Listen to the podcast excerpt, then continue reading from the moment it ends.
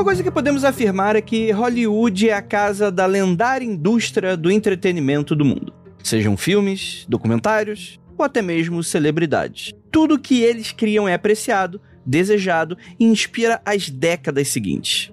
Mas não podemos esquecer do lado terrível desse mundo glamouroso que geralmente passa sem ninguém ver. Com a popularidade, vem a atenção e em seguida, situações desagradáveis que exigem acrobacias legais e ilegais para serem abafadas. Hollywood é um lugar mergulhado de escândalos e descrédito, não é de hoje. E podemos traçar desde o início o brilho e o glamour com apenas uma fina camada superficial que esconde a sujeira, o abuso e as polêmicas. Mas nesse episódio do Mundo Freak Confidencial de hoje, a gente vai abordar casos bizarros, suspeitas de conspirações e muitas outras esquisitices logo depois dos recadinhos e a gente já volta.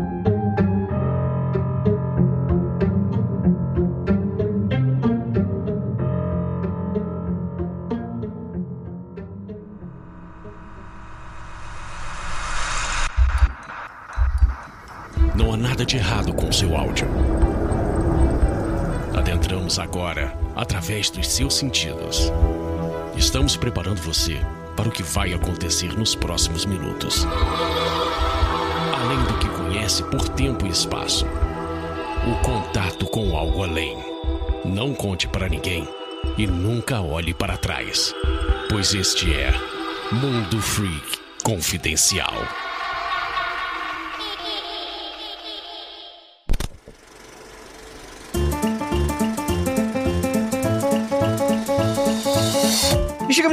Área de recadinhos do seu, do meu, do nosso mundo freak confidencial, meme do perna longa soviético. Nosso mundo freak confidencial. E aí, gente, tudo bem com vocês? Gente, muito obrigado pela sua audiência, sua paciência. Prometo que vai ser bem rapidinho. Primeiramente, agradecer a você que está seguindo a gente nas nossas redes sociais. Isso mesmo. A gente está no Twitter, arroba Mundo Freak. Estamos no Instagram, arroba Mundo Freak. Estamos no cu, arroba Mundo Freak. Ah, estamos também no TikTok, arroba Mundo Freak. Você coloca Mundo Freak e você acha a gente, tá bom, galera? E além do Mundo Freak Confidencial, que é exclusivo do Spotify, temos também todo um conteúdo independente aí para vocês, como aconteceu comigo, o Criminologia, que está arrasando em sua segunda temporada. E, aliás, vocês estão gostando? Fala com a gente lá nas redes. A gente vai adorar saber seu feedback. E também muitas outras coisas secretas que estamos aprontando, como os especiais. Em breve, em breve, vamos sentar para definir o que, que a gente vai fazer ano que vem. E para você que quer nos ajudar com o um mínimo de 5 reais, cara, é aquele precinho do café. Aqui, pelo menos aqui em São Paulo, tá quase o valor do, de uma passagem de metrô de ida. Só de ida, você não volta nunca mais. Né? então, cara, 5 reais você já ajuda a gente pra caramba. Eu vou orar para nosso papai do chão para tocar seu coraçãozinho agora e considerar. Deixa ali o. Você não vai ter nem dor de cabeça. Deixa ali teu cartão de crédito lá na Apoia e vai estar tá tudo certo aí para você, tá bom? E estamos chegando para o final de ano. O que vocês acham que vai ser os temas desses últimos dias de 2022? Graças a Deus está acabando. Queria que você comentasse comigo lá nas redes sociais. E é isso. Bora para esse episódio que ficou polêmico, talvez. Falamos de vários casos bizarros da nossa querida, ou não tanto, Hollywood. Então, bora para eles. Música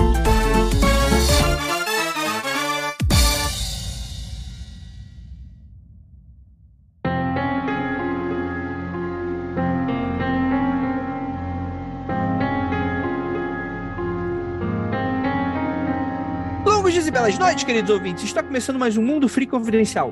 Eu sou André Fernandes, que ainda não foi descoberto por Hollywood, infelizmente, né? Ou felizmente, né?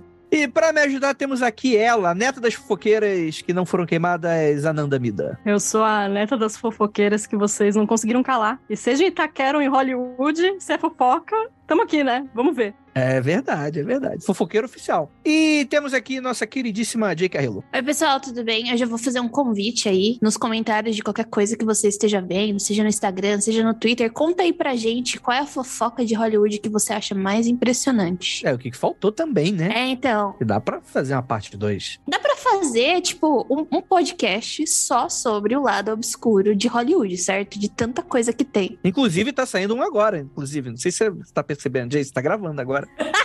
Vai ser um gravado esse papo. É verdade.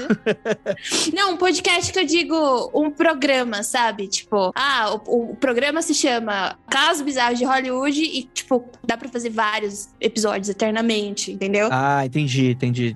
Entendi. Excelente, excelente, excelente. E temos aqui nossa queridíssima Débora Cabral. Olá, olá, boa noite, pessoal. Tô aqui triste de dizer a vocês que eu não realizei o meu sonho, que era ser uma atriz mirim descoberta por Hollywood, para que eu pudesse ter uma adolescência maluca e com vários paparazzi me seguindo e eu ter vários escândalos. Infelizmente não deu. Eu só fiquei maluca pela vida mesmo, natural. Esse daí eu consegui sozinha, sem a fama.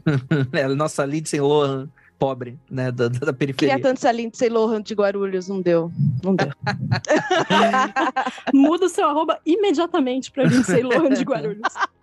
Alterando agora. Olha, e temos aqui nosso astro do YouTube, nosso queridíssimo Fernando Ticon. Eu não sei de onde você tirou astro, nem do YouTube, porque no YouTube eu também nem participo direito. É que no meu coração você é uma estrela. Ah, mas eu tô aqui para avisar para todo mundo que para você dar certo em Hollywood, a primeira regra é você não se mudar para Hollywood. não se mude para droga de Hollywood. E aí eu vou falar com mais propriedade porque eu fui para Hollywood esse ano. Eita! Bem, galera, Hollywood, todo mundo meio que tem na cabeça o que que é. Mas especificamente é um distrito da região central de Los Angeles, na Califórnia, né? Que tem aqueles morrinhos ali, né? Com a, com a logo, né? Hollywood logo, né? Com a o nome da cidade, né? Que inclusive aí também é, é inspira inclusive cidades brasileiras, né? E a ideia é que é meio que uma região que inspira aí a indústria cinematográfica e é a mais importante dentro dos Estados Unidos, acredito eu, do mundo, né? Com pessoas que associam-se a esse local. E aí eu já queria até falar um pouquinho do Nando para dar um pouquinho desses bastidores, que eu tava conversando com ele, e meio que Hollywood, Hollywood mesmo, cara, toda aquela região é voltada para cinema, literalmente. Tipo assim, se eu tenho um prédio, todos os moradores daquele prédio trabalham em alguma instância com algo relacionado a cinema. Não tô falando necessariamente atrizes ou roteiristas, também tem, mas, enfim, fala aí, Nando. Cara, é, é, muito louco você pensar que, tipo, Hollywood. Hollywood é praticamente um bairro. Imagina um bairro de Copacabana, só que sem mar, né? Pra você ir pro mar, você tem que ir pra esquerda, pra Praia de Venice, Santa Mônica, etc. Mas, cara, é muito doido pensar que tudo gira em torno dessa indústria, né? A cidade inteira. Não só Hollywood em si, mas a gente, enfim, você, você divide Hollywood em várias partes, né? West Hollywood, North, North Hollywood, South Hollywood. Então, várias áreas diferentes de Hollywood têm características diferentes, né? E aí o que todo mundo vê na TV, todo mundo vê nas, é, nas agências de turismo, é só uma rua. Praticamente é uma rua só, que é a Hollywood Boulevard, é onde tem a Calçada da Fama, tem o TLC Chinese Theater, o, o, lá o Teatro da Adobe, onde tem o Oscar e tal. Então aquilo tudo ali seria tecnicamente o, o Hollywood do turista, tá? É o que as pessoas geralmente vão olhar, as estrelas e tudo mais. E é basicamente é, um, é, é uma armadilha para turista, tá? Tem nada, de, tem nada, nada, literalmente nada. São pouquíssimos os museus, são pouquíssimo tudo. Todo o resto acontece em torno da cidade, né? Na, na cidade de, de Los Angeles. Você tem que sair de Hollywood para ver o melhor que tem do cinema, né? Eu diria os parques, os estúdios em si, os museus, Museu da Academia e tudo mais. É, mas muita gente que mora lá, se não assim, a grande maioria, vive em torno de duas indústrias em Los Angeles, que é a indústria da música, que cresceu demais nos últimos anos, e principalmente a indústria do cinema, né? Então, você todos os lugares que você vai lá, praticamente, você vai encontrar pessoas que ou trabalham ou então têm contato direto com alguma parte da cadeia do, do, do entretenimento da, do filme, né? Do cinema, da série, do filme, do filme principalmente, mas série também. Apesar de que as séries e filmes não são produzidas lá. Isso que é muito louco, né? Hollywood é o grande centro onde todo mundo vai lá para apresentar o seu trabalho, comprar, vender. Mas na hora de produzir, Hollywood, Los Angeles em si, é uma cidade extremamente cara. Então tudo é filmado fora de Los Angeles. Tudo é filmado no Canadá, em outras cidades menores, estados menores, mas lá ainda continua sendo aquele grande centro turístico e também onde está a sede dos estúdios e aí eu posso falar um pouco mais depois como é que funciona o rolê dos estúdios. Tem, tem, tem vários termos e várias coisinhas que só, só a galera de lá acaba falando, né? Eu acho uma babaquice, mas é, é local deles, é, é, uma cultura deles mesmo. Vamos lá, galera. Essa, essa pauta aqui, ela vai ser bastante limitada, até porque o tempo do podcast é limitado, então provavelmente a gente vai deixar muita coisa de fora. E a gente vai falar de casos bizarros, casos conspiratórios, né? Que envolvem a indústria do cinema, os bastidores como um todo das suas obras e dos seus astros, né? Então a gente consegue falar sobre Stanley Kubrick, que é um baita cineasta. Eu sempre confundo ele com o Hitchcock, não sei porquê. Pra mim são nomes parecidos. Mas não tem nada a ver uma coisa com a outra, tá, gente? Mas enfim, o Kubrick, ele tá aí muitos clássicos dos anos 80, tem a mão do Kubrick no meio, né? E até anteriormente falando, né? E a ideia é que, além do suposta gravação do Homem da Lua do Kubrick, tem essa teoria da conspiração, né? Como nunca foi pra Lua, aquilo ali é Kubrick, né? A galera viu 2001 Odisseia do Espaço, pirou e falou, caralho, mano, isso aqui é muito doido, né?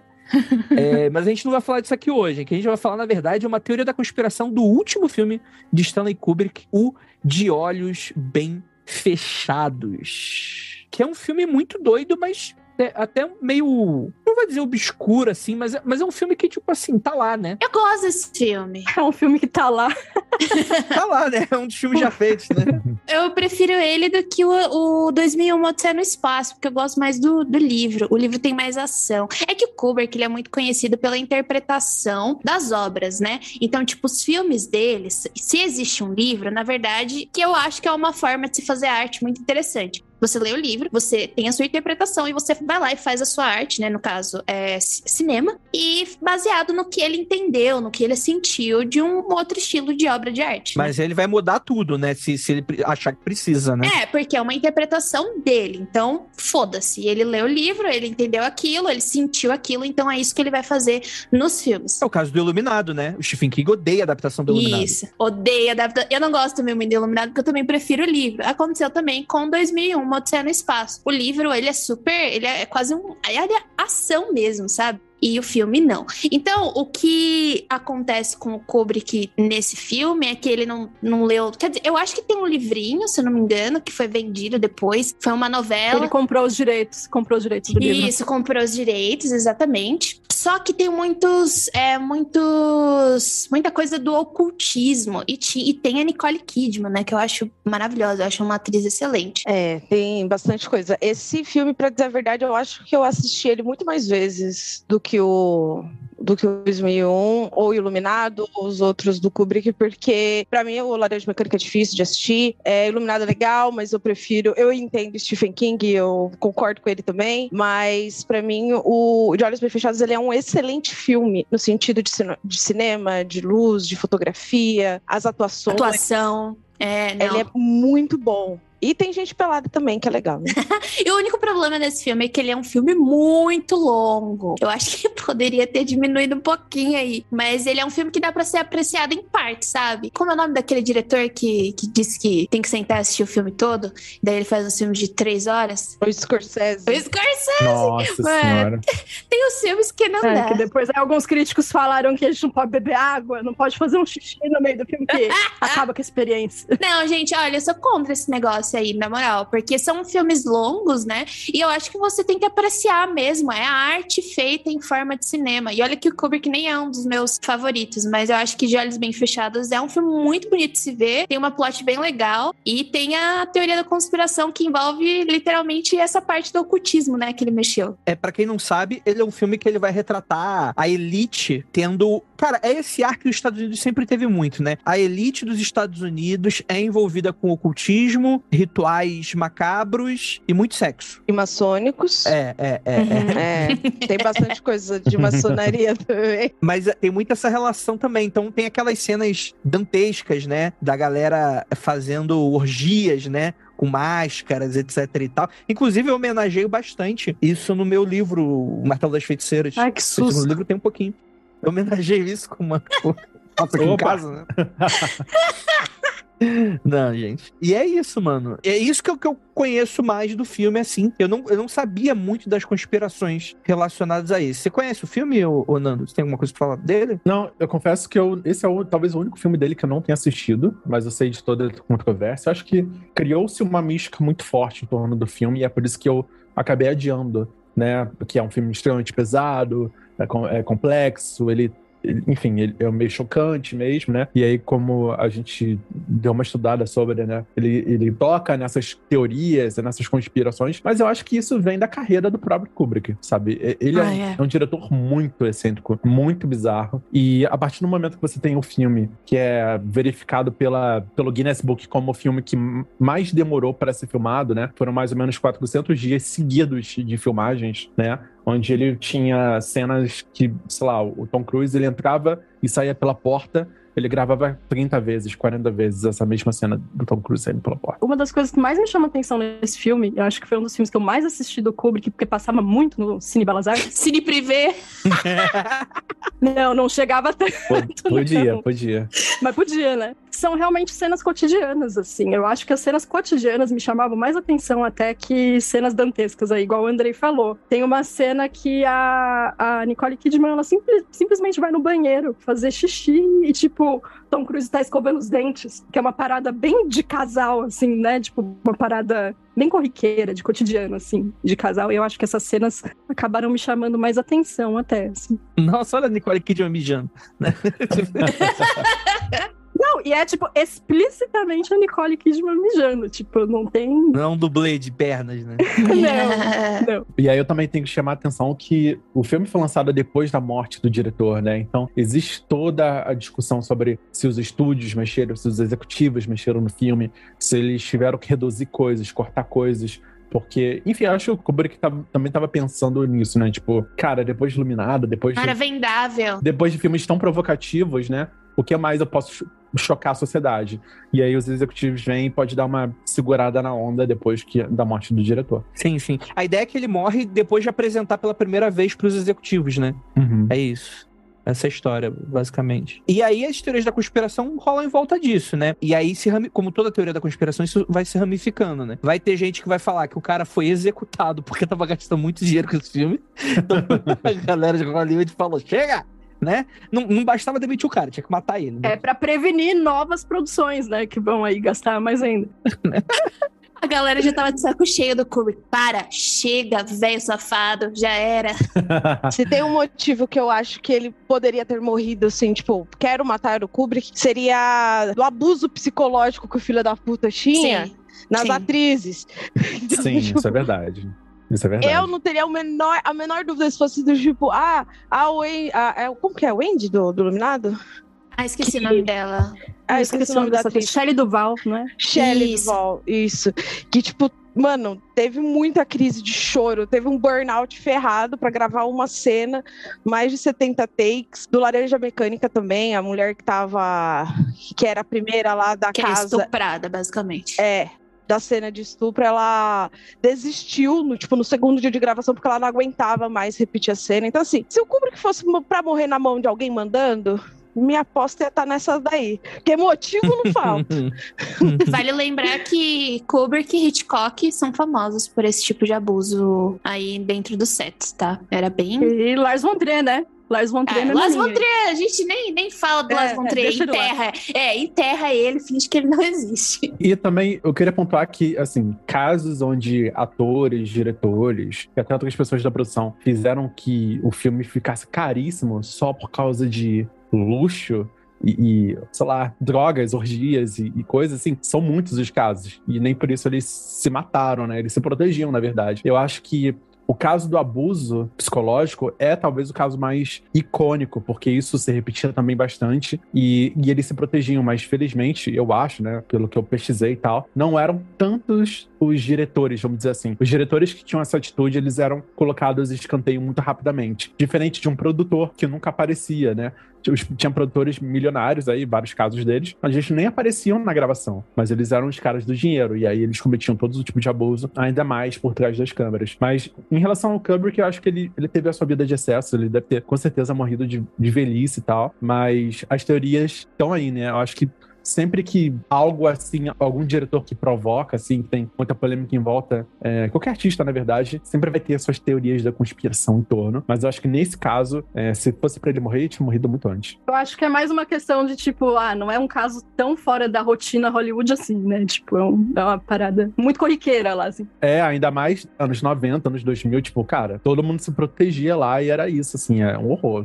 É um show de horrores. Mas eu acho que a conspiração mais interessante que tem é o da conspiração Illuminati, né? E das sociedades secretas, pelo amor de Deus. Nossa, sim. Essa é a mais da hora. Porque, tipo, a questão, o principal motivo é que o filme. a- Tipo, mostra muitas sociedades secretas que usavam, entre aspas, aí, escravas sexuais controladas pela mente para rituais. E em alguns desses casos, elas eram, eram escravas sexuais de alta classe, de novo, entre muitas aspas aí, né? Que também passam essas informações entre informações secretas entre líderes mundiais e membros do mais alto poder. Eu acho que essa pra mim é o, o principal, porque tem aquela cena da, do pessoal todo de máscara, umas máscaras muito bonitas, vestidos de roxo, né? Representando aí essas sociedades secretas que tem no filme que o, que o marido da Nicole Kidman, que eu nem falo o nome Tom Cruise, pelo amor de Deus, começa a participar. eu vou falar do cara que participa de Cientologia, pelo amor de Deus. O cara ainda tá nessa, né? Ele nem entrou e saiu. Ah, A, a cientologia. Gente, de- eu tenho que confessar uma parada. Ah. A cientologia é uma parada em Hollywood, é um negócio sedutor ao extremo. né? Não. Vocês não têm ideia de como eu fiquei tentado a conhecer mais sobre cientologia. Você não tá nem doido.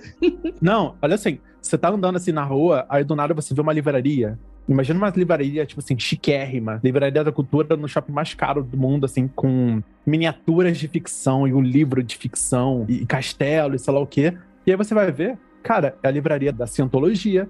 E é o livro que conta a origem da Cientologia, de alienígena e tudo mais. O caraca, que fudido! Todo mundo quer entrar nessa, nessa, nesse templo aqui pintado de ouro. E aí você vai passar pelo outro prédio da maçonaria, da maçonaria, outro prédio da Cientologia, tem uma mulher e um homem, duas pessoas deslumbrantes. Assim, im- imagina os modelos internacionais que você puder, assim, na, na porta, atendendo você e tirando suas dúvidas, assim. Pra qualquer pessoa que passar, querer saber mais sobre a Cientologia. Então tem várias coisas, assim, tem, tem um centro que parece uma mansão do X-Men, que é só pra celebridades de Hollywood. Literalmente, eu tirei foto desse, dessa mansão gigantesca. Cola para jovens superdotados do professor Xavier. Cara, muito, é muita canção. é, Cara, eu tirei foto, assim, chocado. E ficava do lado da, da cafeteria que eu ia escrever. Eu tava indo lá, é, todo dia eu tava indo escrever num café. Na frente ficava essa mansão gigantesca que tava lá. Celebrity Center, centro de celebridades. Ô, caralho! Realmente. Faz um celebrity. Que isso? Que... O quê? Você compra a sua celebridade? Que, que, pra que isso? É, eles recepcionam celebridades, né? Pessoas de Hollywood lá, nesse centro, que é uma mansão gigantesca, bizarra. E é um atendimento diferenciado, né? É um atendimento, assim, VIP para você fazer parte da, É a da sala. VIP do aeroporto, é isso. É. E depois eu posso falar um pouco mais sobre como funciona, assim, a, a, a Cientologia, assim, pelo que eu conversei com pessoas lá. É, mas é assustador. É assustador, assim, É bizarro. um assim. É culto. Aquilo é um culto. É um culto. Vamos, vamos, culto, é um vamos, culto. religião, vamos, vamos pular. é, O medo de tomar processo da cientologia. A CNPJ tá no meu nome. Vai tomar no cu vocês.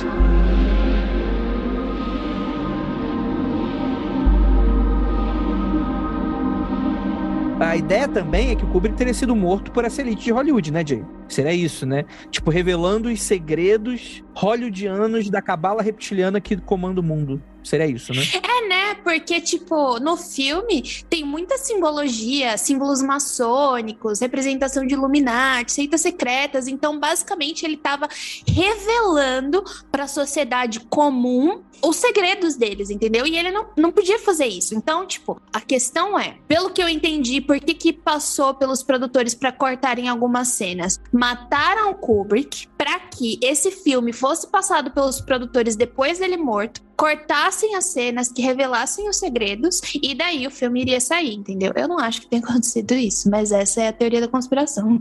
Eu só queria adicionar ao contato de que, assim, entre essa teoria e de que ele dirigiu as cenas do Homem da Lua, as duas estão pau a pau. Pau, pau, pau, pau. Concordo. Pau a pau. Mas por que, que o homem nunca foi pra lua de novo? E aí descobre que Ah, é outro programa. Ai, é outro Deus do programa. céu, Andrei. já foi de novo, e aí as pessoas. Não, eu tô explicando, né? Porque a pessoa, tipo assim, a pessoa não abre um Google pra nada na vida, né?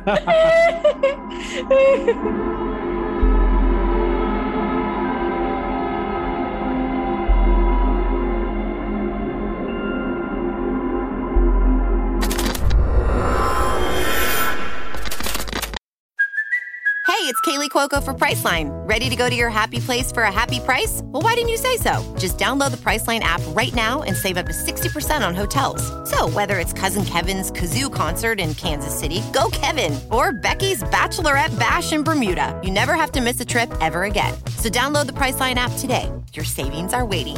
Go to your happy place for a happy price. Go to your happy price, Priceline.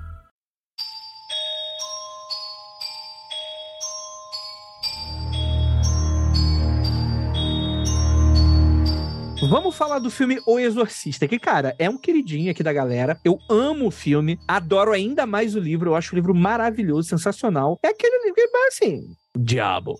É, exorcismos, coisas demoníacas e coisas assustadoras. Eu, particularmente, não acho, mas é porque eu conheci ele já depois de muito velho, já gravava muito Mundo Freak e tal. Então, muito dali, tipo assim, na- no meu paradigma pessoal, é que ele tem muito da fantasia, né? Mas é um livro, uma literatura muito interessante, muito bacana, né? É um filme que ele foi lançado em 1700, 1700 caralho.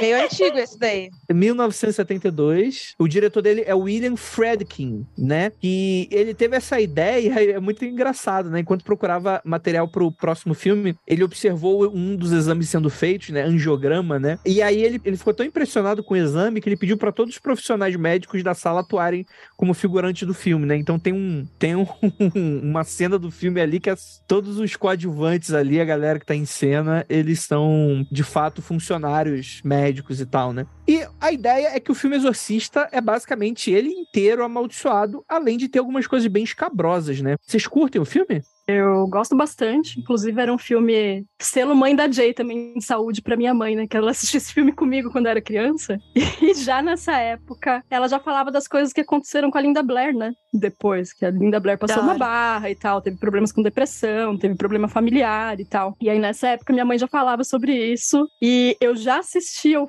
filme, já sentia uma certa empatia por aquela garotinha que eu já sabia que tinha crescido e já tinha dado merda, sabe? Tipo, Aham.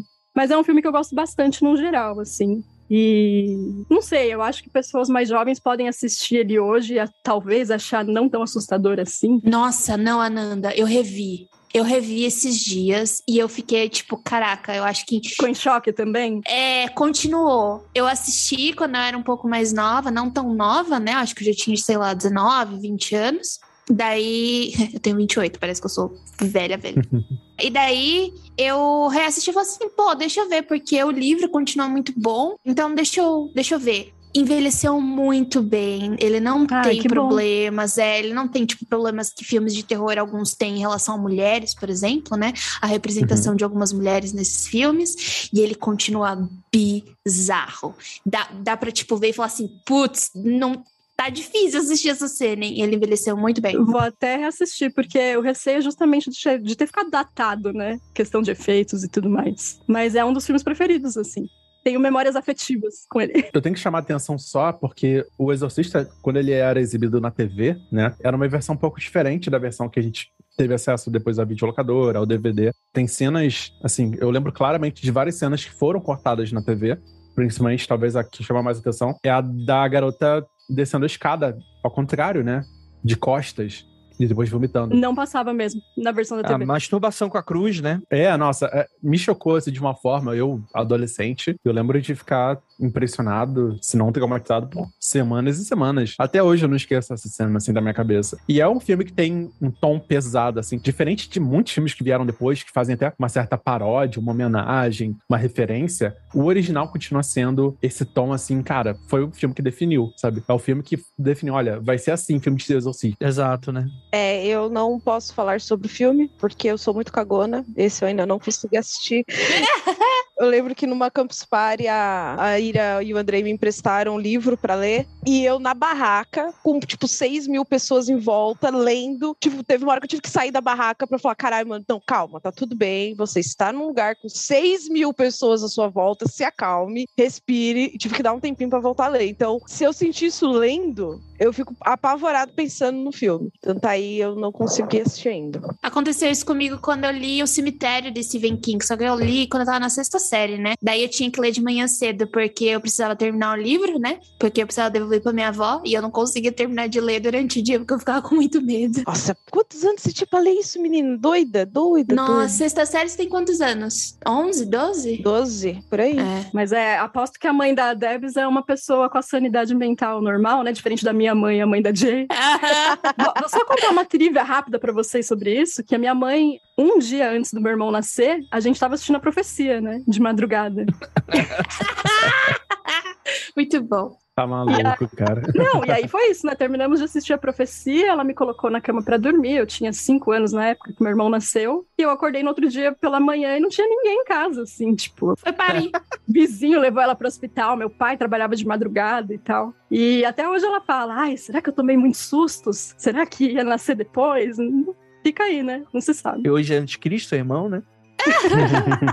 Dá uma martelada na cabeça. Minha mãe, ela é, ela é fã de terror, assim, ela é bem fã de terror, mas eu, o Exorcista, eu- ela nunca, ela falou que ela assistiu quando ela era mais nova, ela assistiu no cinema, e aí ela ficou apavorada, então ela nunca mais reassistiu. E a Hora do Pesadelo, que ela falou que foi o único filme que deixou ela com pesadelo, e ela não gostou. Fora esses dois, ela já assistiu Todos. e não tem menor problema com nada, assim, do tipo, levei ela pro 4D pra assistir a Annabelle, ela voltou super feliz, rindo, falando assim, ai, o bom da cadeira que treme é que você não consegue dormir no filme, né? Mas eu acho que o problema do Exorcista são as, as coisas que aconteceram durante e depois do filme, né? Porque assim, sabe quando você assiste um filme, tipo, ele já te deixa meio impactada. E daí você vai saber o que aconteceu, então, baseados em fatos reais. Eu acho que tem um peso maior, né? Porque, por exemplo, essa história do Paul Batson, que é o cara que acabou se tornando um serial killer, supostamente um serial killer, né? Eu não conhecia, eu tava, tipo, no fim do mundo dos podcasts de crime. Era um podcast, tipo, bem que ninguém conhecia e eu ouvi. Tinha, sei lá, 15 minutos de podcast. E eu falei assim: o quê? Eu não sabia dessa história. E depois, quando eu fui ver, é um negócio muito grande, muito grande mesmo da década de 70. É que a ideia é que era um cara, né, que ele era um, era um dos atores do filme. Não, ele não era ator do filme. Ele era um técnico. Desculpa, perdão de cortar. Ele era um técnico de radiologia e ele fez parte do set, né? Lembra que o, Ah, o sim, diretor sim, sim. ele falou assim: ah, eu quero que todo mundo que tá aqui participe. Então ele acabou fazendo parte porque ele tava nesse grupo e na verdade ele era um técnico de ra- radiologia. Isso, isso, isso, isso. E a ideia é que ele teve problema com o alcoolismo, né, por causa do exército. Né, então garantiu que ele não conseguisse emprego. Ele também era gay, que também é, servia pra também não esse- ter bastante preconceito com relação a ele e tal. E a ideia é que acharam o corpo de um fotógrafo no apartamento dele, né? Certo dia, né? Acharam o corpo de um fotógrafo no apartamento dele, Ih, né? caramba. E aí começa essa história, né? Opa, opa. né? Seria uma das questões aí. Você chegou a se aprofundar nesse caso, Jay? Ou é uma parada meio sensacionalista que tem pouca prova? Não, não é, porque o que vai acontecer é que ele vai se, se encontrar com uma outra história, né? Então, o que acontece? Quando esse homem, aí, esse jornalista é encontrado, ele é encontrado espancado, esfaqueado no apartamento dele, ele também participava da comunidade gay. Então, o- esse assassinato, ele quase não recebeu a atenção da imprensa local. E daí, um outro jornalista, que se chama Arthur Bell, ele escreveu um artigo denunciando essa indiferença da mídia em relação às pessoas gays que estavam sendo mortas ali no local que se chama Greenwich Village, né? Então, dias depois da publicação do Bell, ele recebeu um telefonema. E esse telefonema dizia mais ou menos assim: Alá, pânico, né? Eu matei Edson. Que é o, o cara que foi encontrado assassinato, né? Não o cara que inventou a eletricidade. Não, não.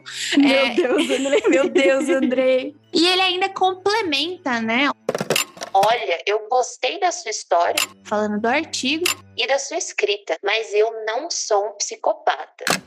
Então, o Batson, que é o técnico de radiologia, ele foi preso em 79 pelo assassinato desse jornalista. Então, de acordo com o testemunho do Paul Batson, ele conheceu esse cara em um bar gay ali na região e voltou para o apartamento do jornalista, onde os dois tiveram ali um encontro, etc. Então, o Batson foi lá e atacou ele, literalmente esmagando o crânio dele com uma frigideira e acabou, por fim, esfaqueando ele até a morte, né? É, e o Paul, só que ele nunca falou qual era o motivo do crime. Ele nunca falou por que, que ele tinha feito isso, né? Então, a gente fica aí. O que estava acontecendo era, existiam muitas pessoas gays morrendo ali naquela região, então a gente já tem aí um problema com a comunidade LGBTQIA+, que estava sendo... A polícia não estava dando atenção a esses casos. E daí tem o Paul, que podia ser essa pessoa que estava cometendo esses crimes. O problema foi que não conseguiram associar o Paul a nenhum dos outros crimes. Entende? Então, tipo, ele foi confundido com um serial killer chamado serial killer do saco, porque os corpos eles eram encontrados em pedaços em sacolas plásticas de lixo, entendeu?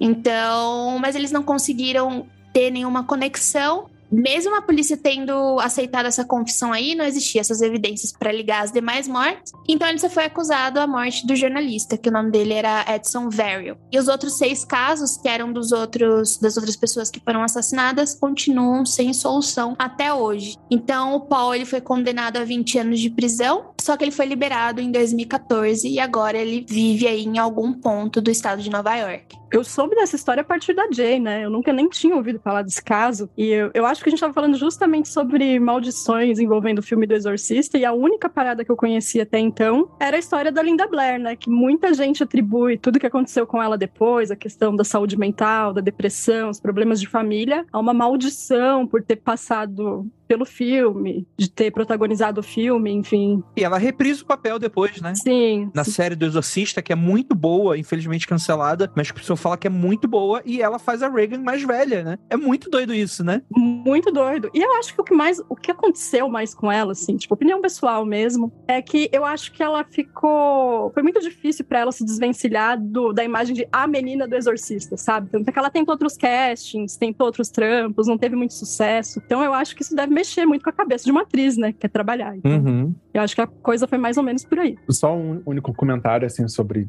o Exorcista, especificamente. Eu acho que esse e o, junto com a Profecia, foram os filmes que, assim, bateram todos os recordes de desgraça em torno da produção, né? Porque muita gente morreu, assim, durante a produção ou logo antes do filme for- ser lançado em si, né? Eu tenho uma lista aqui de todas as pessoas, e era assim, era tipo, ah, o irmão do produtor, o irmão do cara da luz, ou o filho de sei lá o que, sei lá o quê. E esse que é, o, é, o, é a grande mídia que foi feita em torno das desgraças, né? Mas por que, que eu questiono, né? Todas essas histórias de filmes que deram errado e, e todo mundo morreu. Porque cada filme desse tem, sei lá, mais 500 pessoas envolvidas diretamente e indiretamente, né? Claro. Ou até mais, né? Mais do que 500 pessoas. Acaba sendo viagem de informação, né? Isso, isso mesmo. Total. Por ser um filme demoníaco, o pessoal vai prestar mais atenção nisso, né? É, imagina que cada cena dessa tem no mínimo, sei lá, 80 pessoas em volta. Então, cada dia, cada cena, e aí você vai mudar de sua locação, você vai fazer alguma coisa, tem mais pessoas e mais pessoas e mais pessoas. Então, assim, é muita gente envolvida. E aí é só você ligar os pontos e ver lá, durante a produção e o ano do lançamento, quantas pessoas morreram. E aí você pode fazer a história que quiser, não só desse filme, mas com certeza vários outros, né? Sim.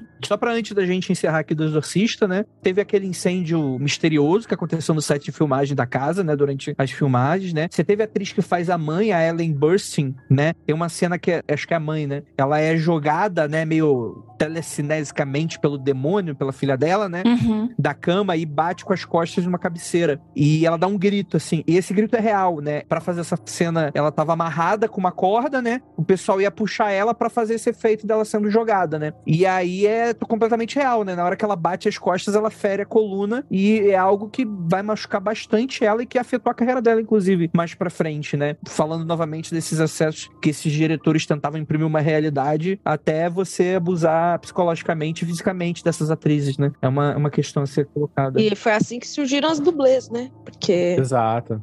dá pra perceber que fazia muito mal não usar dublê.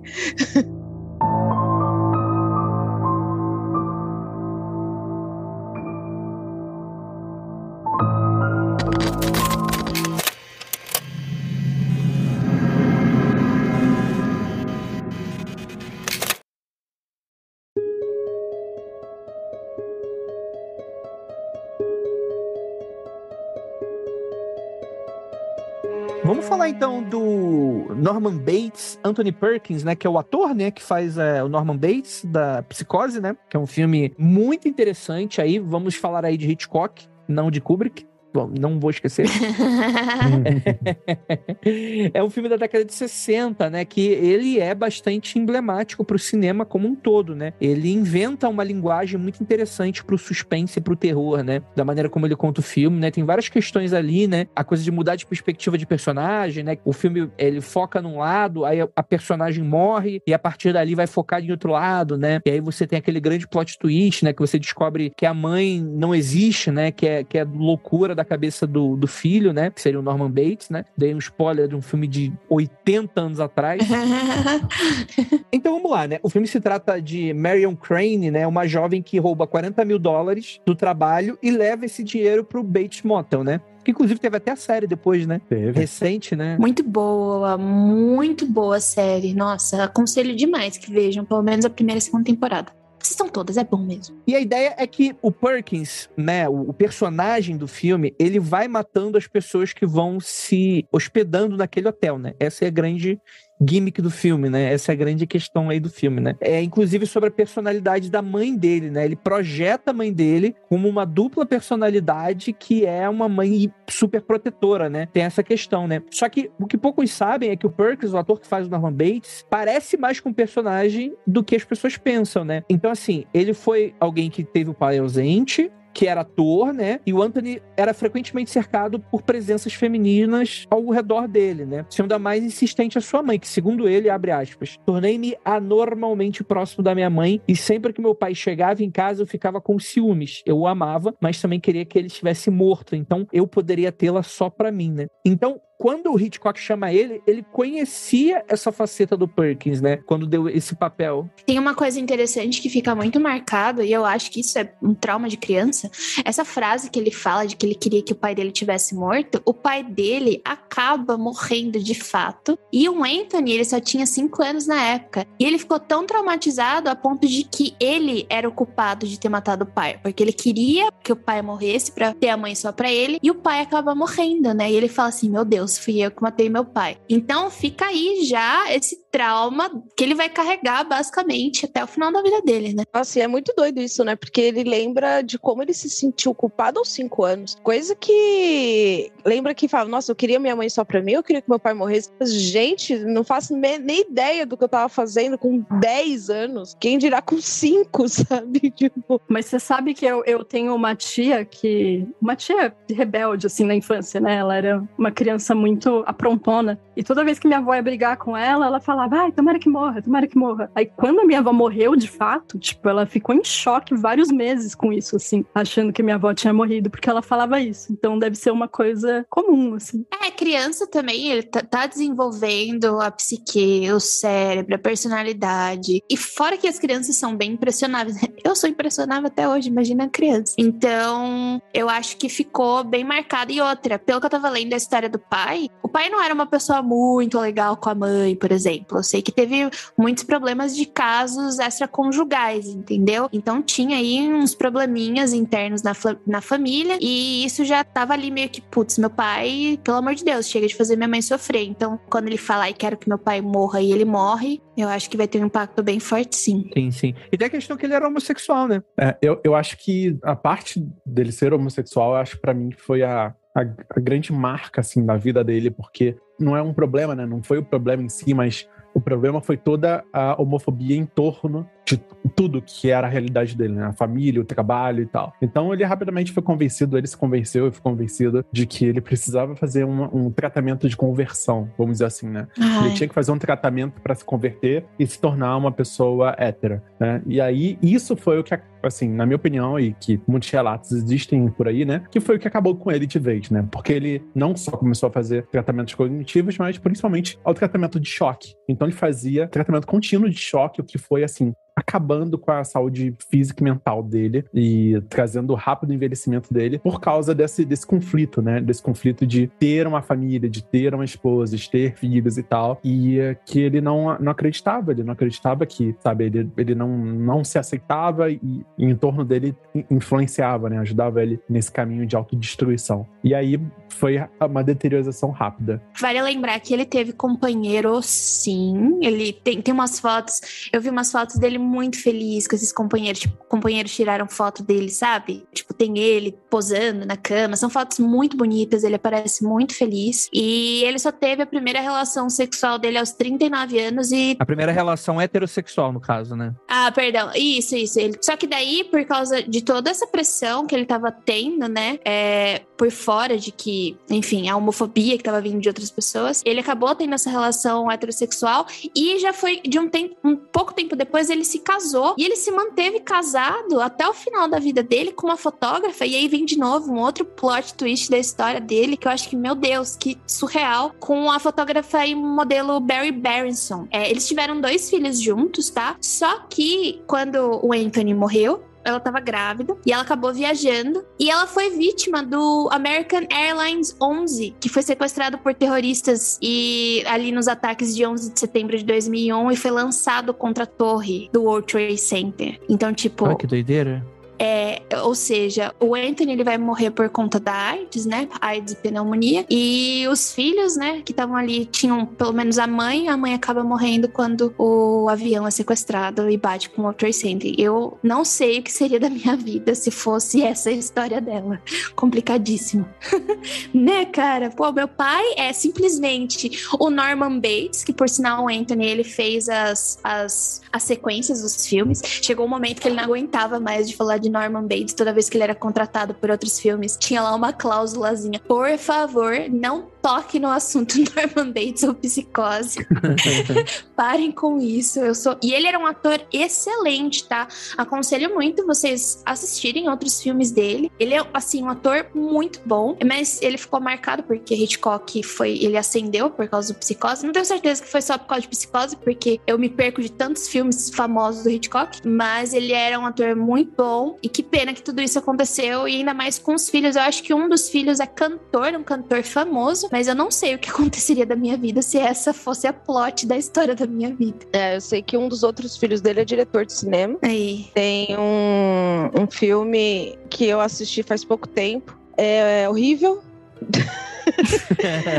É Oz Perkins o nome dele. E é I'm the Pretty Thing That Lives in the House, ou em português, último capítulo. Eu assisti esses dias. Ele é terrivelmente lento, porque ele tem um outro filme que é terrivelmente lento, que é muito bom, o Oz Perkins. É que é um filme que tem um milhão de, de tradução em português, mas é Enviada do Mal, eu acho. Bem genérico o título em português, inclusive. Mas esse filme é muito bom. Aí eu virei e falei assim: ah, tá, vai, vamos assistir esse outro. Aí o outro não é tão bom, mas os dois são bem lentos. Então, se você gosta desse tipo de filme, vai lá. Mas aí tá aí, né? Pelo menos tem um aí que não, não, não cedeu a desgraça, né? Na família. Excelente, só dois deles, né? Músico, outro diretor. É, agora eu queria falar uma coisa, e isso mostra como a personalidade do Hitchcock é abusiva. Se ele já sabia da história do, do Perkins, por que diabos ele enfiou ele nesse filme, cara? É como se não existisse mais nenhum ator que entrasse ali. Por que você vai fazer isso? Entende? Por que, que tudo bem que ele se tornou, ele, ele teve seu ápice, etc. Mas ele não era um ator ruim. Eu, eu juro pra vocês, eu não acho que o Perkins precisaria de, de psicose pra ascender na fama como ele ascendeu. Porque ele, é um, ele era um ótimo ator. Pra mim, ele não precisaria de psicose, entendeu? Eu acho que tá bem óbvio, né? Esse- esses diretores de eh, longa data, né? Mais antigos e tal, a escola de atuação era diferente, né? Tem duas escolas de atuação, pelo que eu sei, né? Assim, deve ter um milhão de, de tal, mas o que eu. Ah. Genericamente que eu conheço era que antigamente os atores, do tipo assim, ah, pô, eu vou fazer um. Vou fazer um vendedor de leite. Então o diretor chegava pra você e falava, ó, pensa como um vendedor de leite leite da década de 30. Então, esse método de atuação fazia com que a pessoa emulasse um estereótipo. E aí eu acho que quando eles procuram esse tipo de verossimilhança nos atores, mesmo a troco de fuder com eles, era meio que uma coisa maneira pra eles de resultado, né? Porque aí você não tá mais lidando com estereótipo. Hoje é diferente. Hoje a escola de... Gente, ouvinte, se eu estiver falando alguma bobagem, por favor, me corrijam aí. Mas um novo mo- molde de, atuação é diferente, né? Seria algo como se você vendesse leite e você estivesse na década de 30, como você agiria? E essa pequena mudança de mentalidade na escola de ator, eu acho que fez toda a diferença, né? Então, hoje em dia, os atores, eles, os bons atores, né? Você não precisa com que eles passem necessariamente, né? Tenham que ter aquela experiência de vida necessariamente, né? Eles são completamente aptos a, a fazer a parada, né? Dessa outra escola, né? Então acho que vai mais por esse viés, acredito eu. O Perkins, na época, ele, ele tinha um apelo jovial muito próximo de outros galãs da época do cinema preto e branco. James Dean. O James Dean era da mesma É, época? me- mesma época, praticamente mesma época, né? Década de 50, 40, ali, enfim. É, né? E aí tem aqui, ele lembrava muito aqui o James Stewart, que era um outro galã. Uhum. E aí o Alfred Hitchcock, ao ver isso, né, segundo relatos e tal, ele queria subverter esse bom garoto, esse galã também, entendeu? Então era uma forma dele desconstruir esse jovem, esse adolescente que cresceu aí nos musicais e tal, e fazer com que ele fosse um vilão bizarro. Mas eu ainda acho que o, o Alfred Hitchcock foi um grande pau no cu por ter feito isso, porque ele sabia da história dele. Ah, não, com certeza. Ah, isso, não há dúvidas, não há dúvidas. Né? Tinha outras pessoas que poderiam fazer e a gente não ia fazer mal nenhum ao Perkins, porque ele ia ter sim sua fama, porque ele era muito talentoso. É tipo o, o Jodorowsky, né? Que fez o filho dele, tipo assim, ah não, você que vai estrelar Duna, o garoto com 7 anos de idade, né? E, e fez, e, fez, e fez ele passar décadas de experiências de artes marciais, um monte de coisa, e meditação do caralho, a quatro. É, e não saiu Duna, né?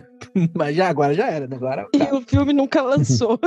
o filme nunca lançou, né? Cara, imagina, né? Daqui a pouco, ah, Brinks. Inclusive, recomendo muito o documentário do filme do Duna do Jodorowsky, que foi o filme que, cara, é, a potência criativa daquele projeto era tão grande que quando ele morreu, o projeto foi como um gigante nutrindo a Terra e diversos outros projetos Uhum. nasceram desse projeto falido, né? Alien, o Oitavo Passageiro, Aham. diversos outros projetos, assim, de ficção científica, de um monte de coisa, um monte de coisa surgiu desse, desses outros projetos aí. Então é muito, muito doido essa- esse documentário.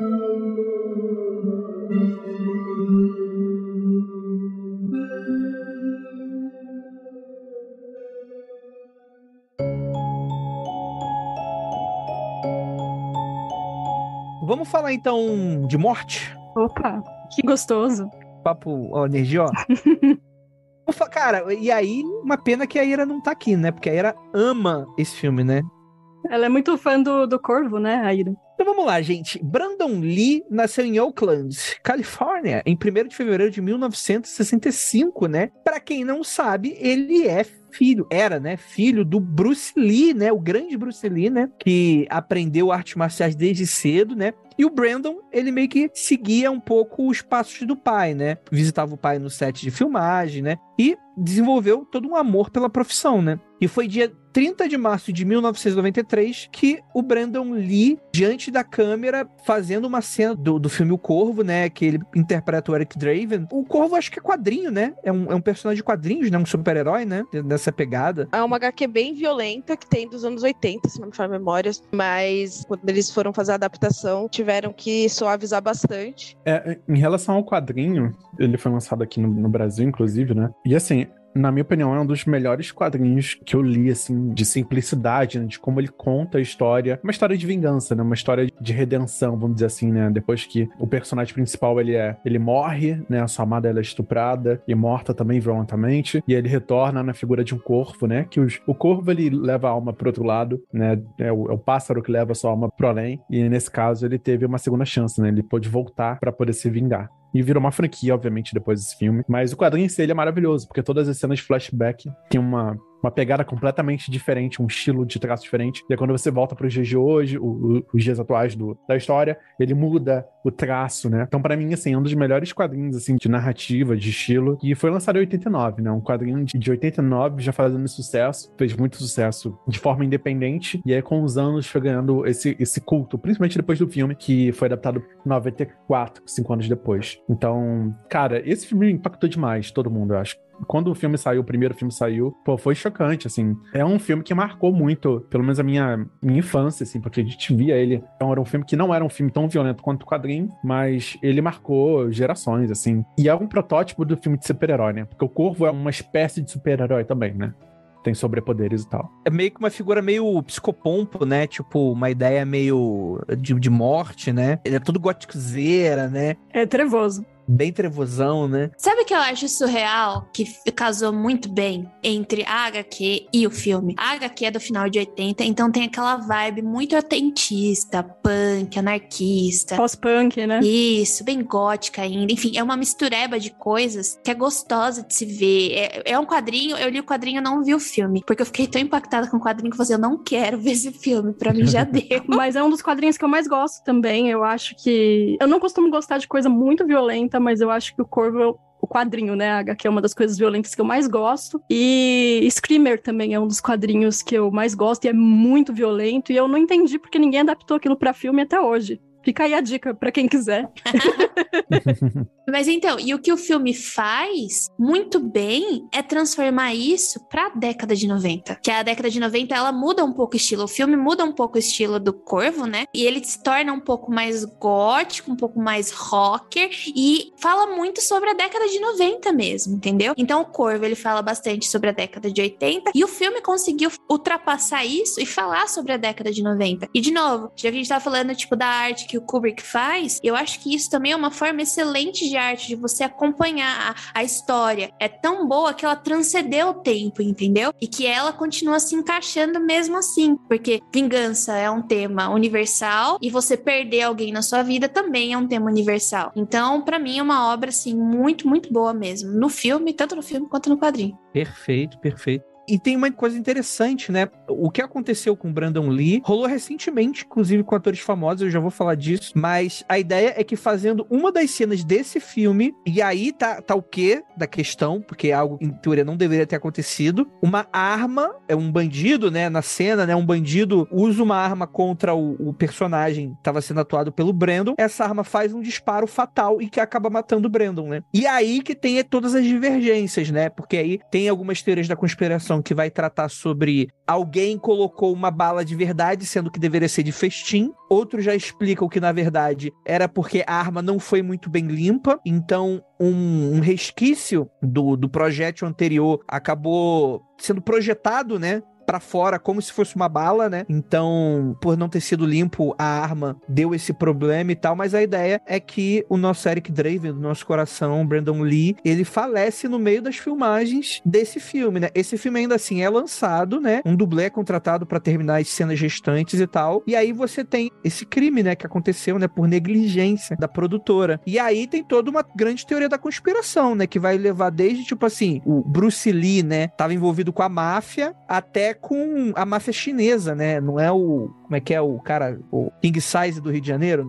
A máfia chinesa. Não é pouca merda, não. E vai ficar melhor logo assim que eu assumir como King Size, o senhor das terras do Rio de Janeiro. A máfia chinesa teve a capacidade de, escal de escalar a minha existência para estrupar a mãe da minha filha e fazendo disso um motivo de zoação constante na minha vida. Sendo que essa finalidade foi para que eu sumisse do Rio de Janeiro e não fizesse a descoberta de ser o King Size. O King Size, os King Size são os reis maiores que existe no planeta. Em Portugal, em 1485, pela corte.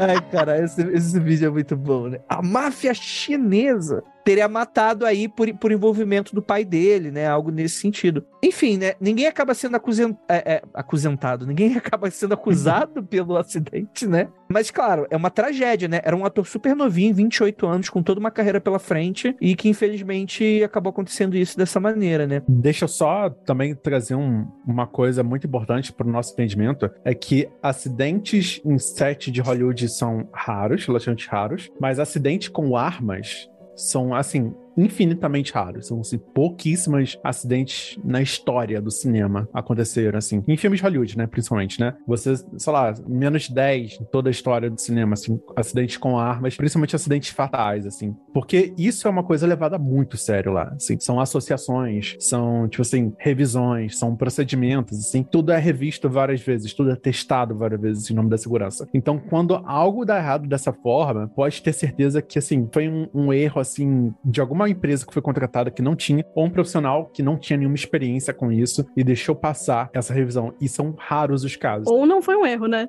Ou não foi eu. Que aí a gente entra agora nessa questão, porque tava marcado pra morrer, né? Tamo marcado pra morrer.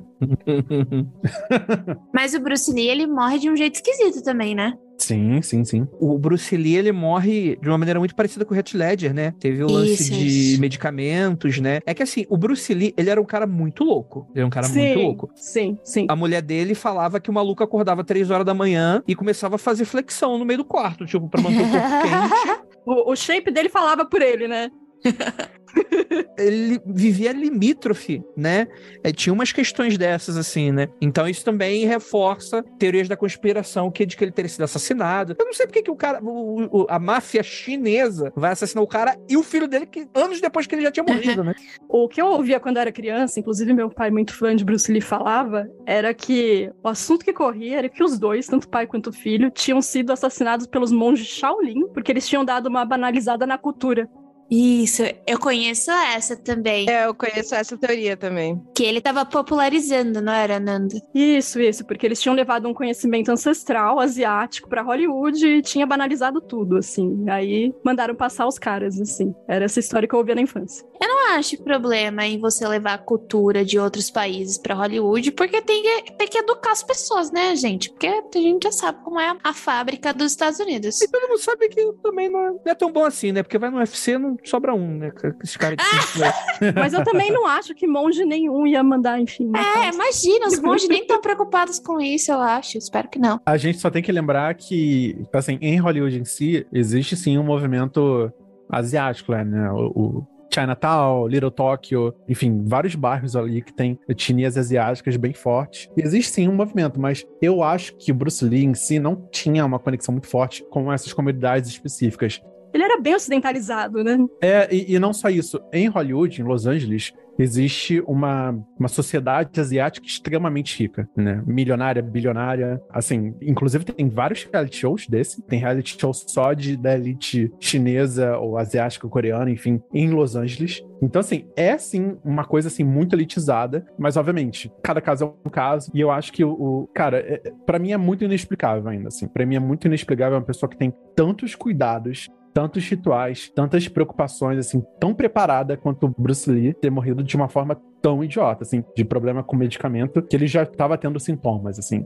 Não foi uma coisa do dia pra noite. Esse medicamento que tá todo mundo falando era remédio pra dor de cabeça, tá, gente? Remédio simples pra dor de cabeça. Ele tomou e daí ele morreu. Ele tá com dor de cabeça, daí ele tomou e ele morreu. Sabe uma coisa que eu ia perguntar? Eu não tenho certeza. Mas ele teve problemas de, tipo, ter batido a cabeça muitas vezes, em sete, essas coisas, porque ele lutava. Provavelmente, né? Provavelmente. Então, eu fico pensando se trauma mesmo, craniano. E daí deu ruim mesmo. Tomou um remédio que ele provavelmente não sabia que ia ter tanto efeito e deu problema. Fico me questionando se não foi isso também. Lembro de uma conversa também dele sofrer de aneurisma, vagamente, assim, de alguém falando sobre isso. Já sei, Nando, você falou aí da elite. Foram eles, matamos a questão agora.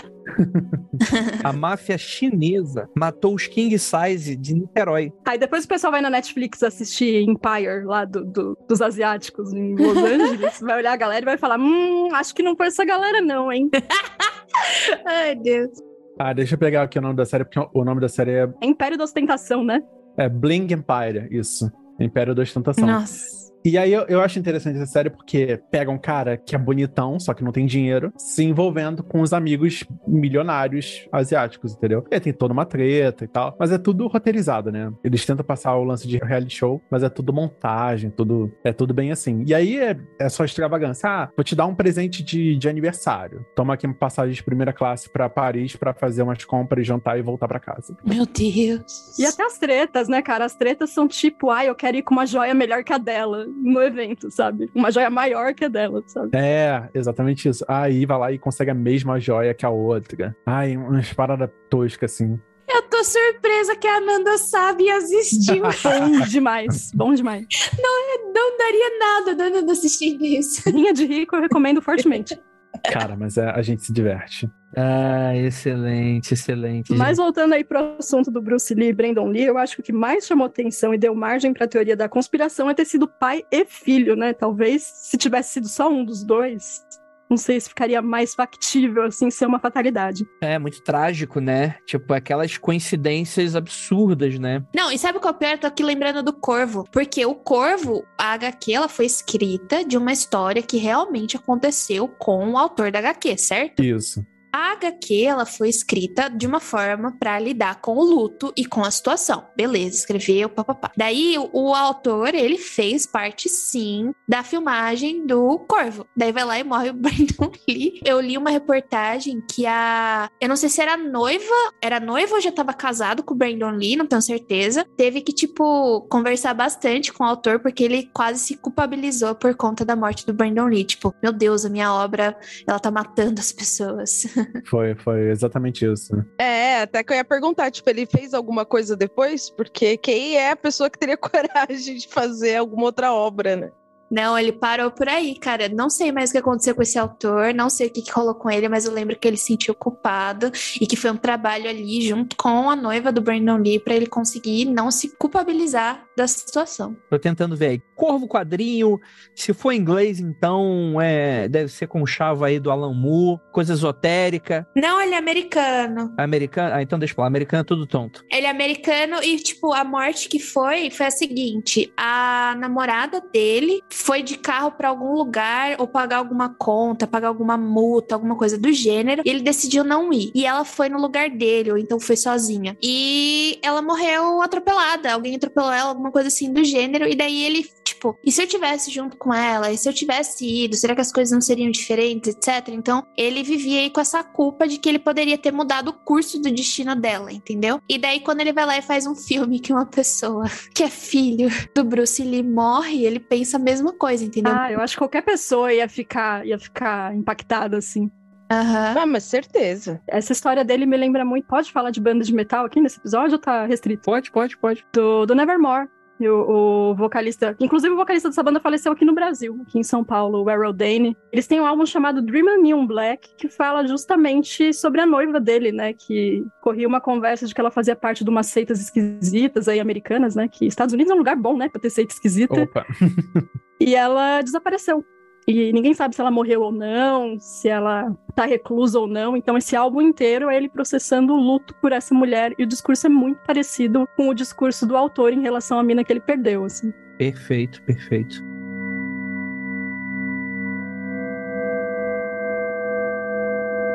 Um caso que aconteceu recentemente aí foi o caso do Alec Baldwin, né? Foi uma coisa bem parecida, né? Ele tava usando uma arma cenográfica, mesma coisa. Provavelmente não foi limpada direito, né? Um cara foi acusado de não ter feito uma parada direito e tal. Ele tava gravando um filme de faroeste, né? O Rush. Isso foi agora, foi ano passado, eu acho, né? 2020 e 2021. Ele tava fazendo uma cena e tal, e o tiro, que não deveria ser tiro de verdade, acabou acertando a diretora do filme, que faleceu. Ela foi até o hospital e tal, mas não resistiu ao disparo, né? Então, tipo assim, já aconteceu novamente. Então, sei lá, né? Vai que a diretora tava aí com a máfia chinesa também, vai saber, né? É, acho que não. Acho que só é uma má ideia você usar projéteis reais numa arma. Pois é. Alô, equipe de produção. De... É, só isso. O problema são as pessoas que acham que vai dar mais veracidade à cena e, na verdade, isso causa problemas, né? E pior que, tipo assim, eu vi a cena quando, quando o Alec Baldwin recebeu a notícia que a mulher morreu, mano. Dá muita dó dele, assim, tipo, Sim, você vê a preocupação, a culpa, né? Tudo. é, total. Tipo, não tem muito o que fazer, né? Não foi de propósito e tal, né? Mas, tipo, porra, tu tá com uma arma apontada na direção da mulher, né? Tu, tu deve ficar piradão na cabeça, né? Num, num cenário desse, né? Muito doido. É porque a cena em si envolvia atirar em direção à câmera, né? Então, quem morreu, na verdade, foi a diretora de fotografia que tava olhando através da câmera na hora do acidente. Então, ele, ele olha pra ela, olha assim, próximo pra ela e mira nela, né? Ele atira. Talvez até mais de uma vez e tal. E aí, só depois que ele percebe o que, que tá acontecendo. Ele tava desorientado, não entendeu o que, que aconteceu. E aí, na hora, assim, depois de um- uns segundos, ele começa a perceber o que tinha acontecido. Então, isso é muito desesperador, assim, é, é o, é um pesadelo. E, obviamente, ele, ele não teria culpa, né? Porque foi entregue pra ele dessa forma. A arma foi entregue pra ele carregada em si. Gente, convenhamos, ser artista é um bagulho muito perigoso, porque, né? Já ouvi casos de incêndio, de gente queimada, daí tem esse dos projetos da- das armas, é, gente se estabacando no chão e dando problema. É um negócio tensíssimo. É, faça podcast, gente. Audiovisual não tá nada. Faz podcast que não tem arma nenhuma sendo disparada. Aí termina de dizer isso, né? Cai no chão. Ai, você quase morreu por causa de sorvete, Andrei. Fica quieto. Aí eu morro assim, tipo, eu tô envolvido com a máfia chinesa, porque eu sou king size do Rio de Janeiro. Tá as balsas de Niterói. Ó, a gente precisa fazer uma versão brazuca dessa pauta aí, hein? Fazer, sei lá, mistérios aí do Projac. Das novelas brasileiras, né? A Cássia quis, hein? Opa. Ai, Ah. Andrei! O Cássio Escapim com, com sarna, por usar as roupas da Record. Mas tem histórias cabulosas. Eu lembro que quando a gente tava falando de fazer essa pauta, tem aquele ator. Ai, como é o nome dele? Sérgio, alguma coisa? Não. É Sérgio Cardoso. É um ator da década de 70. Ele morreu na década de 70, infartou, mas depois começou a correr um boato que, na verdade, ele sofria de catalepsia, que é uma doença que deixa a pessoa imóvel ali várias horas, né? Ele teria sido enterrado com isso. E aí, quando desenterraram ele, ele tava de bruço no caixão e com o caixão arranhado e tal, com a cara arranhada. Ai, caraca. E aí a família desmente, uns falam que sim, uns falam que não, e aí fica essa, fica esse rolê, mas tem várias histórias assim com ator da Globo, ator de novela, modelo, tem várias histórias cabulosas assim. Teve o sumiço do Belchior também, lembra? Que a galera não sabia onde ele tava. Mano, o Belchior deu uma de Agatha Christie. Desapareceu, brother.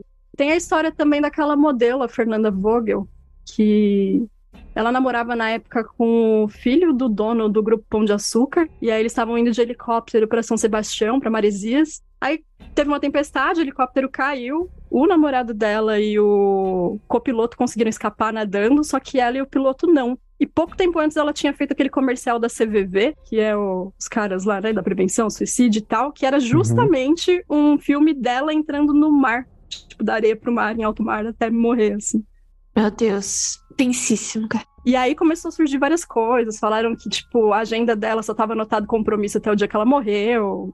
Um amigo tinha sonhado com ela. Caralho, mano. que Porra, é essa? vários rolês, vários rolês. Que bad vibe, mano. Caralho. O Brasil tem muita história muito, muito doida, assim, envolvendo gente famosa. Pô, Mamonas, né? Mamonas. Isso tá em vídeo, né? O tecladista do Mamonas, ele sonhou que o avião tava caindo e ele falou no vídeo. Ah, não vou não, não vou não. Sonhei que o avião ia cair. Antes dele entrar no, no avião, né? Cara, dá uma pauta tragédias brasileira, mas eu só não sei se isso é pauta, tipo, no sentido de deveríamos. É muito macabro, né? É muito É macabro. muito macabro. mano. Talvez quando começar o governo Lula, de repente a gente tá mais de boa pra falar dela.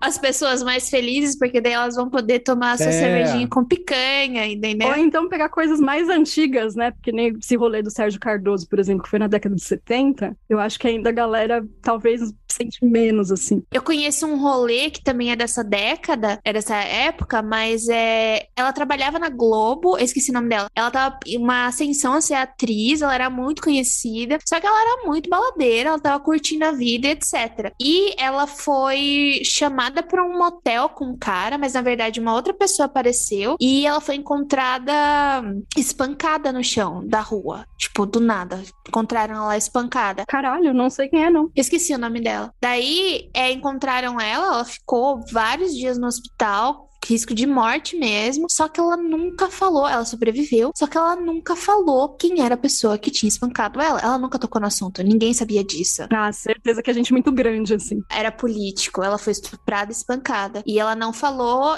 e tipo, ela morreu recentemente, daí a história veio à- tona. Ou ela tá viva ainda, não sei direito. Mas ela, tipo, só agora, ela comentou, o bagulho aconteceu na década de 70, 80, e ela só comentou agora. Ela nunca falou pra ninguém o que tinha acontecido com ela. Tanto que a- tem depoimento da filha falando que se ela soubesse, porque a mãe virou uma pessoa retraída, uma pessoa que não gostava muito de, tipo, conversar com as pessoas, ficava sempre na dela. E ela achava, tipo, isso esquisito na mãe, né? E quando a mãe revelou o que tinha acontecido com ela, ela falou assim: mano, se eu soubesse o que tinha acontecido com a minha mãe, eu não pensaria o que eu pensei dela durante toda a minha vida. Então imagina. É, eu acho que essa a, a dramaturgia brasileira, assim, né? A indústria deve ter casos iguais ou tão mais escabrosos que Hollywood, assim, né? Pô, imagina pôr no chanchada. Como é que devia rolar? Ah, com certeza. Não, gente, tem um caso recente, né, aí, né, recente de famoso, né, de ter voltado à tona no- nesse sentido, que é o da Daniela, né? Hum, É, tem casos gigantes aqui no Brasil. É gigantesco, parece até fanfic, né?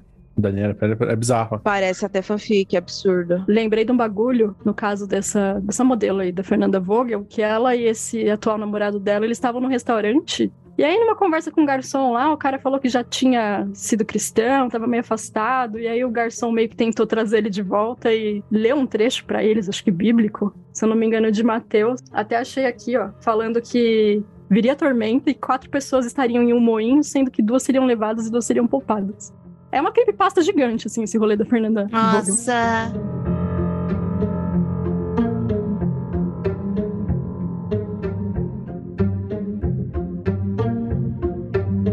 Nossa. chegamos aqui depois de muitas conversas de bastidores que nunca serão publicadas para mais um fim de um podcast Mundo Frio Confidencial. Merece uma parte 2.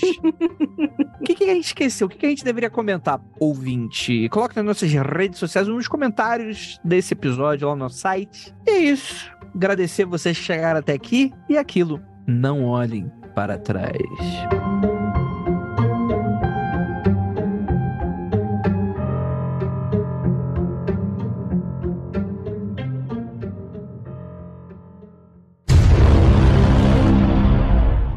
Não, não, não, não. Ela tem que ouvir o próximo episódio do Mundo Freak, que vai sair sobre Vendendo. o Mundo da Lua. Isso aí. Vamos lá. Vamos, vamos Cara, descobri a Vocês são verdade. Lucas, Lucas Silva e Silva. Caralho, hein? Ananda, cara, ninguém menos de 35 anos entendeu essa piada. Eu não sei. Eu não sei. Eu dei risada, mas eu não entendi.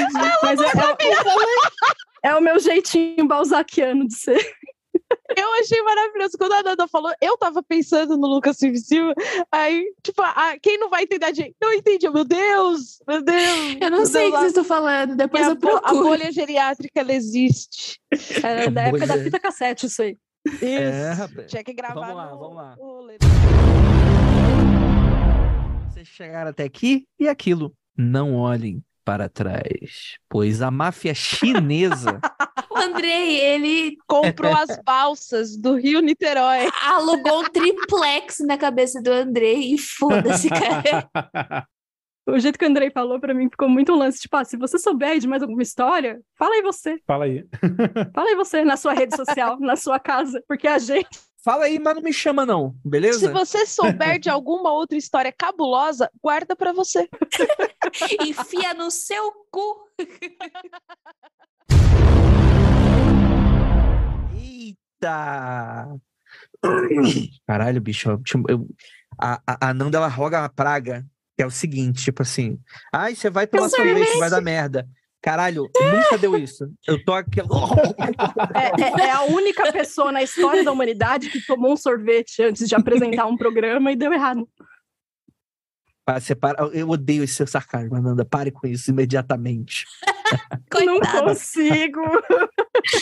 É, faz parte da personalidade dela, faz parte da personalidade dela. É intrínseco da Nanda. Não existe a Nanda sem esse jeitinho. É... Mas, gente, eu apresentei todo mundo, né? Acho que é isso. Porque eu tô, eu tô, eu tô, eu tô, eu tô ficando velho, gente. Eu já avisei Caíra. Vai ser fraldão e Alzheimer com 39 anos, é isso. Já tá Próxima isso. parada, próxima parada, exaustão. É o É. Andrei agora nessa gravação. Próxima parada, asilo, né? Também casa de repouso. A gente podia fazer o making off do próximo Parada Inferno, chamado Próxima Parada Burnout. Pra ver o corre que foi. Mundofreak.com.br